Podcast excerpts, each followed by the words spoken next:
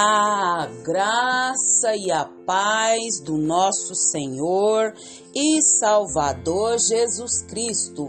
Aqui é Flávia Santos e bora lá para mais uma meditação. Nós vamos meditar nas Sagradas Escrituras em Colossenses, capítulo 3, versículo 19. E a Bíblia Sagrada diz: Vós, maridos, amai as vossas mulheres, e não vos irriteis contra elas. Vós, maridos, amai a vossas mulheres, e não vos irriteis contra elas. Colossenses 3:19. Oremos. Pai, em nome de Jesus, nós pedimos ao Senhor perdão dos nossos pecados, perdão das nossas falhas, perdão de tudo aquilo que há em nós que não te agrada. Pai, limpa-nos, purifica-nos, santifica-nos. Ó Senhor, pedimos, suplicamos, imploramos.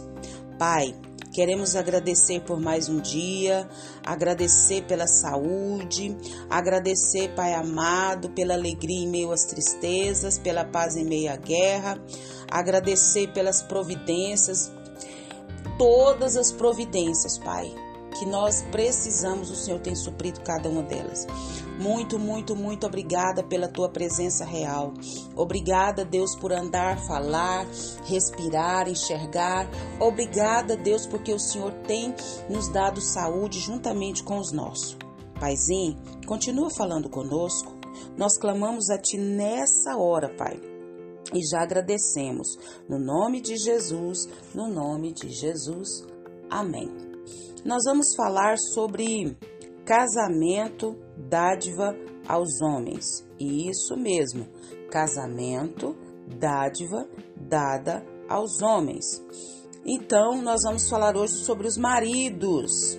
Isso, vamos falar sobre a família, vamos falar sobre o casamento, mas vamos falar hoje sobre os maridos, né?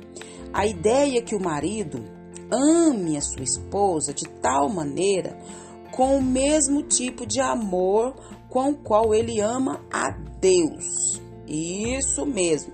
Você anda irritando a Deus? Não, né? Então, a ideia é que o marido ame a esposa com o mesmo tipo de amor com o qual ele ama a Deus. Então, em consequência, não vai haver o que? Irritação. Então, o casamento é uma criação, é uma obra, é uma dádiva de Deus aos homens. Né? Quando fala aos homens, significa ao ser humano. Então Deus foi Ele que criou o homem, foi Deus que criou a mulher e Ele criou, né? E Ele instituiu o que? O casamento.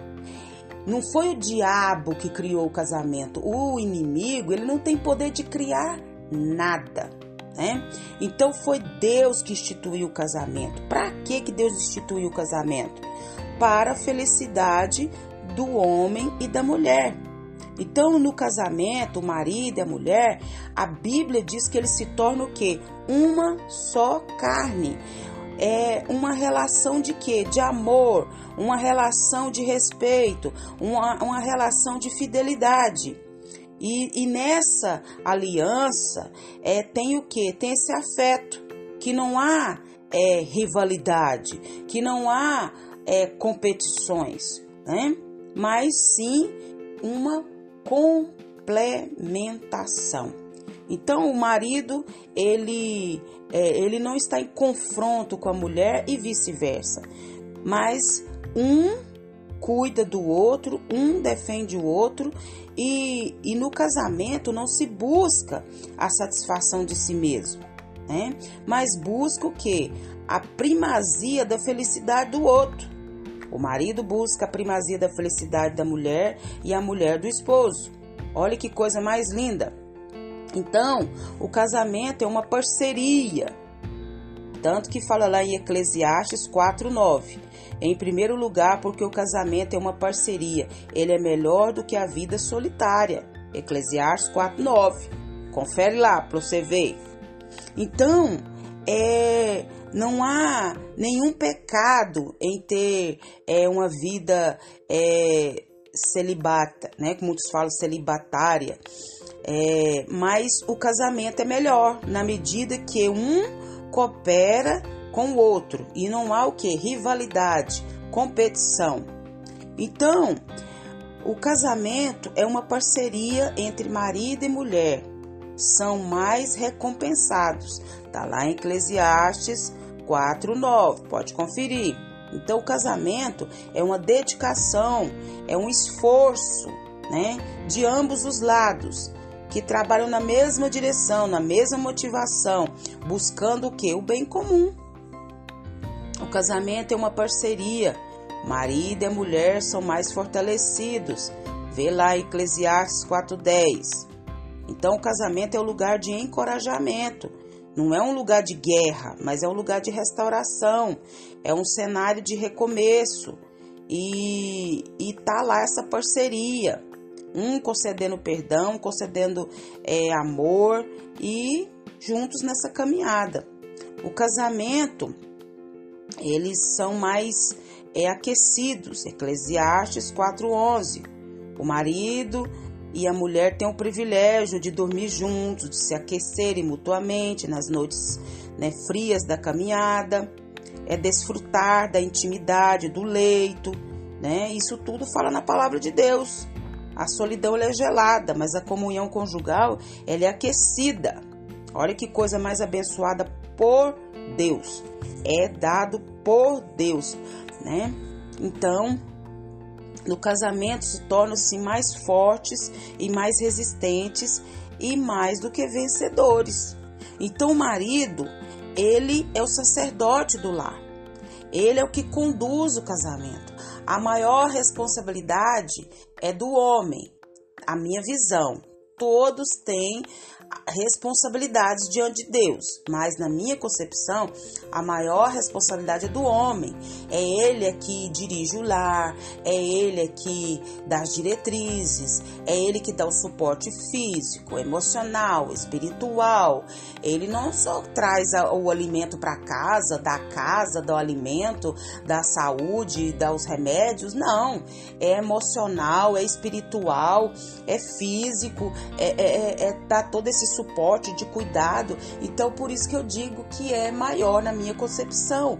O trabalho do sacerdote espiritualmente, emocionalmente, ele cuida da, da esposa, dos filhos, né? Então, o marido, ele, como diz a Bíblia, né? Vós, maridos, amai as vossas mulheres e não vos irriteis contra ela. Ele tem todo esse cuidado, é, sabendo, como a Bíblia diz, que ela é o vaso mais sensível, mais fraco, cuidando, né? E quando um cumpre o seu papel, cada um faz o que Deus colocou para cada um fazer em amor, em unidade, só tem ao ser o que? Abençoados, felizes. E que o Espírito Santo de Deus continue falando aos nossos corações.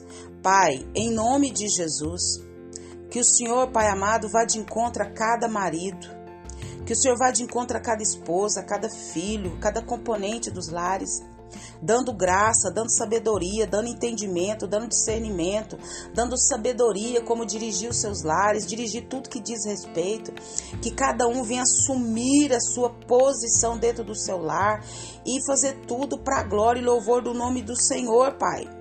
Que os maridos, Pai, não venham se irritar contra as mulheres. Que os maridos venham amar as suas esposas como o Senhor Jesus ama a sua igreja e que por ela se entregou. Deus dá sabedoria para as esposas, para os filhos, para cada lar, para cada membro das suas famílias, meu Deus, tem misericórdia. Nós agradecemos por essa palavra e já te louvamos pelas bênçãos. Pai, continua nos guardando essa praga do coronavírus e de tantas outras pragas que estão sobre a terra. Guarda a nossa vida, guarda os nossos, é o nosso pedido, agradecidos no nome de Jesus. Leia a Bíblia, leia a Bíblia e faça oração se você quiser crescer. Pois quem não ore e a Bíblia não lê, diminuirá, perecerá e não resistirá. Um abraço e até a próxima, querendo bom Deus. Fui!